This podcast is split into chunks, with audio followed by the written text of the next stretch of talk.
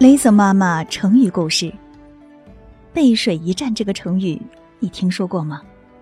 它来源于《史记·淮阴侯列传》，说的是当年汉王刘邦手下的大将韩信，为了打败项羽、夺取天下，他为刘邦定计，先攻取了汉中，然后东渡黄河，打败并俘虏了背叛刘邦、听命于项羽的魏王豹，接着往东攻打赵王歇。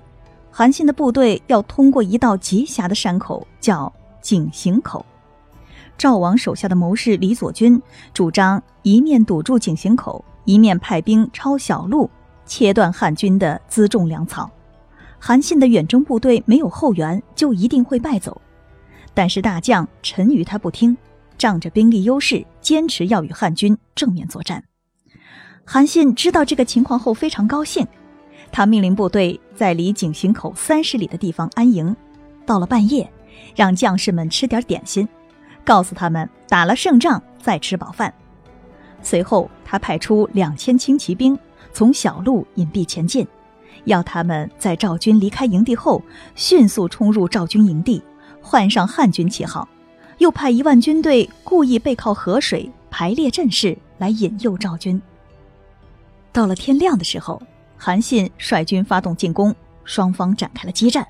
不一会儿，汉军假意败回水边阵地，赵军全部离开营地前来追击。这时，汉军命令主力部队出击，背水结阵的士兵因为没有退路，也回身猛扑敌军。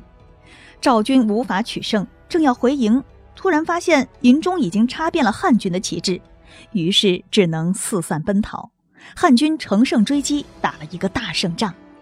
在庆祝胜利的时候，将领们问韩信：“兵法上说列阵可以背靠山，前面可以临水泽。现在您让我们背靠水排阵，还说打败赵军就饱饱的吃一顿。我们当时不相信呢，但是竟然取胜了，这是一种什么策略呢？”韩信笑着说：“这也是兵法上有的，只是你们没有注意到。兵法上不是说陷之死地而后生？”置之亡地而后存吗？如果是有退路的地方，士兵都逃散了，怎么能让他们拼命呢？这个故事演化出成语“背水一战”，多用于军事行动，也用作比喻有决战性质的事情。